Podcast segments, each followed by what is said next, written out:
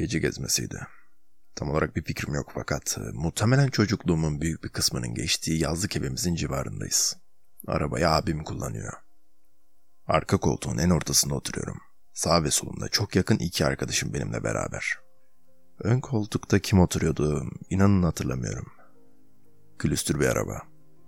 Abim biraz hız yapıyor. Ve yollarda çok az ışık var. Yollar oldukça virajlı ve sonu uçurum. Düz yollarda gaza basıyor. O zamanlarda açık pencerelerden esen buz gibi yaz gecesi serinliği suratıma vuruyor. Virajlara gelince abim yavaşlıyor. Ama şu an düz bir yoldayız. Sağ tarafımızda hiç görmediğimiz bir binaya rastlıyoruz. Bu bina iki katlı ve enine oldukça uzun. Mesela bir çeşit depo olabilir. Ama gerçekten çok alımlı ışıkları var. Arabadaki herkesin dikkati birden bu binaya yoğunlaştı. Ben arka koltuğun ortasına otururken genelde yaptığım gibi kollarımı ön koltuklara yaslamışım ve ileri doğru bakıyorum. Aynı zamanda da arabadaki konuşmaları dinliyorum. Abim çoğunlukla yola bakıyor. İlerideki viraj yavaş yavaş gözümde büyümeye başlıyor. Abimin de bunu bildiğini biliyorum. Yavaşlaması gerektiğini biliyorum. Onun da bildiğine eminim. Zaman gerçekten çok hızlı geçiyor. Bir şey söylemek ile söylememek arasındayım. Her an viraja biraz daha yaklaşıyoruz. Ve işte artık öyle bir nokta geliyor ki artık abim frene bassa bile düşeceğimizden eminim. Tam o anda frene basıyoruz fakat araba kaymaya başlıyor. Tüm bunlar gerçekleşirken düşüncelerimi biraz anlatmak istiyorum. Evet yoldan aşağı düşeceğiz ama aşağıda ne olduğunu gerçekten bilmiyoruz. Belki 5 metrelik bir tümsektir, belki bir ağacı çarpıp duracağız. Bu tümseyin sonunun uçurum olabileceği düşüncesi ihtimali aklımın bir köşesine saklanmış durumda. Çıkacağı zamanı sinsice bekliyor. Ve artık son an geldi. Tüm hayatımızı belirleyecek son an. Arabamız hızlı bir şekilde yoldan fırlıyor ve artık havadayız. Çığlıklar duyuyorum. Çok yüksek ve çok acı çığlıklar. Fakat hala nereye düştüğümüz hakkında hiçbir fikrimiz yok. 10 metre mi? 50 metre mi? 5 mi? Çünkü gece çok karanlık ve aşağıda hiçbir ışık yok. Arabanın önü yavaşça aşağı doğru eğiliyor ve en sonunda farlarımız birazdan düşeceğimiz yere ışık vuruyor. Belki 50, belki 70 metre orasını bilemeyeceğim ama aşağı düşene kadar sahip olduğumuz son 6-7 saniye var. İnsan 6-7 saniye içerisinde neler düşünebilir size anlatmaya çalışayım. İlk olarak kulaklarımda yükselen bir sıcaklık hissettim. Sonrasında bağırmalar kulağıma ilişti ve aynı zamanda çok kokuşmuş bir pişmanlık ve utanç duygusu hissettim. Sonraki aşamada düşüşe 3-4 saniye kala bunların son saniyelerim olduğunu kabullenmiştim artık ve bu umutsuzluğu hissettim. Çok ilginçti. Sonrasında bu olayların hepsinin bir rüya olabileceğini düşündüm. Bunu hatırlıyorum. Yani eğer çok istersem uyanabilirim. Ben de uyanmaya çalıştım ama olmadı. Son umudum da artık elimden kaymıştı. Derin bir nefes aldım. Gözlerimi kapadım. Merak ve heyecan duygusu içimi sardı. Son bir iki saniye sadece bekledim. Bir ara arkadaşlarıma ve abime onları sevdiğimi söylemek geldi içimden fakat bunu eyleme dönüştürmemeye karar verdim. Ve birden tüm sesler kesildi. İki farklı gücün etkisindeydim. Bir, kulaklarımda hissettiğim fakat tüm ruhumu daraltan basınç ve çınlama. İkincisi, bir yerden düşerken veya asansör yükselirken yaşanan hafif adrenalin ve heyecan hissi. Ne kadar zaman sürdü bilmiyorum ama bu iki güç bir süre sonra en tepe noktaya ulaştı. Ardından yavaşça yavaşlamaya başladı. Ve ilk o zaman şu duyguyu hissettim. En kötüsü geride kalmıştı. Oldukça pürüzsüz bir geçişti. Bu geçişin pürüzsüzlüğünü elimden geldiğince anlatmaya çalışacağım şimdi. Bir dakika öncesi ve sonrasının olmadığını düşünün. Ne beklediğim, tahmin ettiğim gibi birden başka bir yerde uyandım ne de bir yere götürüldüm. Ben zaten oradaydım. Ne zaman geldiğimi bilmiyorum. Bunun bir önemi var mı onu da bilmiyorum. Fakat tüm bu araba hikayesi sadece bir fikir kadar hafif artık.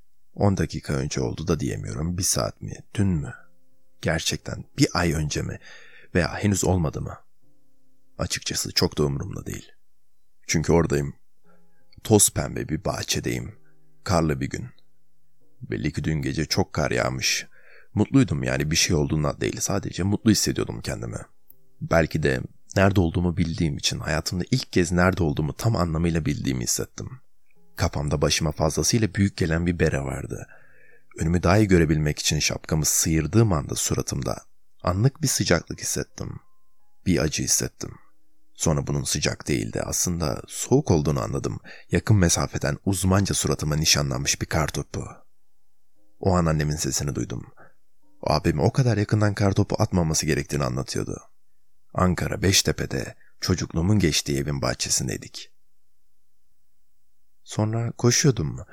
E, bu tam olarak ne zaman gerçekleşiyor bilmiyorum. Kartopundan önce mi sonra mı?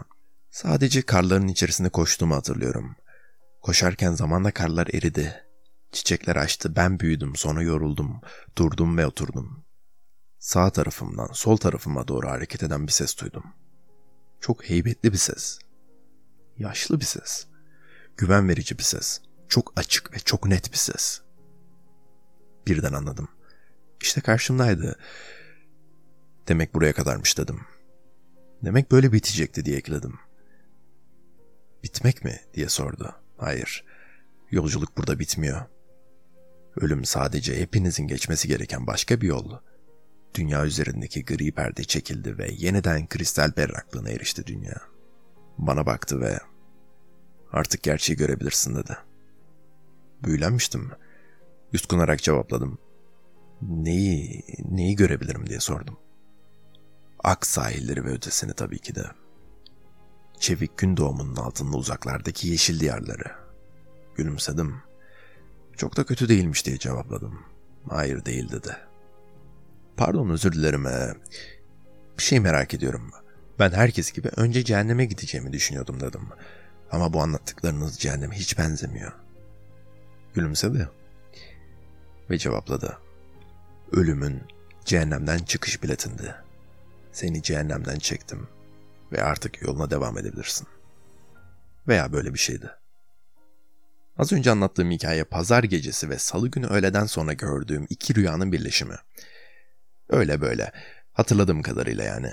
Tabii ki de diyalogları size sunabilmek için biraz değiştirdim ama ana fikir, olay örgüsü, mekanlar, kişiler tamamıyla bunlardı.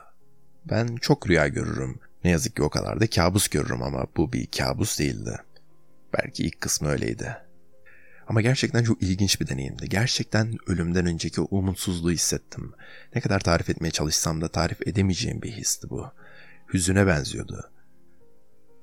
Bu rüyanın ikinci kısmını yani ölümden sonrasını ne, öğlen saatlerinde iki saatlik güzellik uykum arasında gördüm. Sıradan bir rüyaydı. Neden bu podcast'te anlattın şimdi diye bunu düşünebilirsiniz. Bunun cevabı işte çok garip. Çünkü uyandıktan sonra bir süre sonra çok komik bir şey fark ettim. Size onu anlatmak istiyorum. Belki birçoğunuz çoktan anladı bile. Bu rüya aklın yolu sunucusu Yiğit'in bu yaşına kadar yaşadığı, duyduğu, öğrendiği her şeyin tek bir konu üzerine yoğunlaşmasıydı. Bilinçaltı. Ben öteki dünyanın böyle olduğunu düşünüyormuşum ve inanıyormuşum ki bilinçaltım iki kere bana bunları gösterdi. Rüyaları gördükten sonra da bu podcast'i çekmeye karar vermem çok da uzun sürmedi. Hatta bayağı sevindim yeni içerik çıktı diye. Çünkü bu aslında benim ölümüm değil. Hala anlamamış olan varsa açıklayayım. Öldüğüm andaki kulağımda duyduğum basınç ve çınlamadan bahsedeyim. Bilgisayarda Call of Duty oynamış olanlar bilir. Karakteriniz kafasına mermi yediğinde yani öldüğünde e, ekran kararmaya başlar ve bir çınlama sesi yükselir ve şiddet gitgide artar. Bu da oyuncuda bir basınç oluşturur, bir baskı oluşturur. Ardından zaman kavramını yitirmem. E, bu aslında oldukça komik. Bundan 2-3 sene önce Son ve Ötesi diye bir kitap okumuştum. Daha doğrusu kitabın yarısını okudum. İkinci kısım bayağı saçmaydı. Kitap ölümden sonra ne olduğunu tıpkı benim size anlattığım gibi anlatıyordu. Bu zaman kavramını yitirme olayı da orada verilen bir örnekti. Ve rüyadaki sahne geçişlerinin softluğu da bu kitaptan gelmekte. Nereye ulaşmaya çalıştım anlamaya başladınız sanırım. Olay daha da ilginçleşiyor. Gelelim eski evim ve kartopu anısına. Çok ilginç ama bu benim anım bile değil.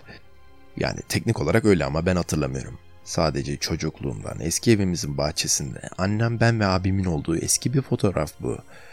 O günü hatırlayamayacak kadar küçüğüm. Belki abim hatırlıyordur hatta ondan bile şüpheliyim. Fotoğrafı Instagram profilimde paylaştım. Gelelim işin en komik tarafına. Bir sesten bahsetmiştim. Tanrı'nın sesi. Çok heybetli bir ses. Yaşlı mı desem dedim mesela. Güven verici bir ses. Çok açık ve çok net bir ses. Morgan Freeman lan bu. Morgan Freeman. Adam her filmde Tanrı oynuyor. Bu konuda yapabileceğim bir şey yok. Son olarak gelelim Morgan Freeman'la yaptığım muhabbete. Hani şu yolculuk, ak sahiller. Yüzüklerin Efendisi 3. film Kralın Dönüşü Gandalf'la Pippin'in Minas Tirith'in kral katında troll kapıya vururken yaptığı muhabbetten başka bir şey değil. Son olarak da dünyanın aslında cehennem olabileceği düşüncesi de bundan yıllar önce çok sevdiğim bir abimin güzel bir masada evren hakkında konuşurken bana verdiği rastgele bir fikir sadece. Evet fikir hepsi gibi bir sadece bir fikir. Cennet, cehennem, ahiret, ölümden sonrası, öteki dünya. Sadece birkaç kitapta yazan masalın bir parçası ya da bir filmden ya da bir diziden bir kare ya da iki keyfi yerinde insanın yaptığı muhabbet bazen bir şarkı sözü bazen de bir bilgisayar oyunundan bir kare. Tüm bu iki rüya benim sonra yaptığım bu analiz şunu anlamamda daha net bir şekilde görmemde çok yardımcı oldu. Öteki dünya aslında bu dünyada. Hatta şu an oturduğunuz yerde. Yani tam olarak kafanızın içinde. Geçen bölümde söylemiştim ya evren kafamızın içinde diye. Onu anlamlandıran sadece insan diye.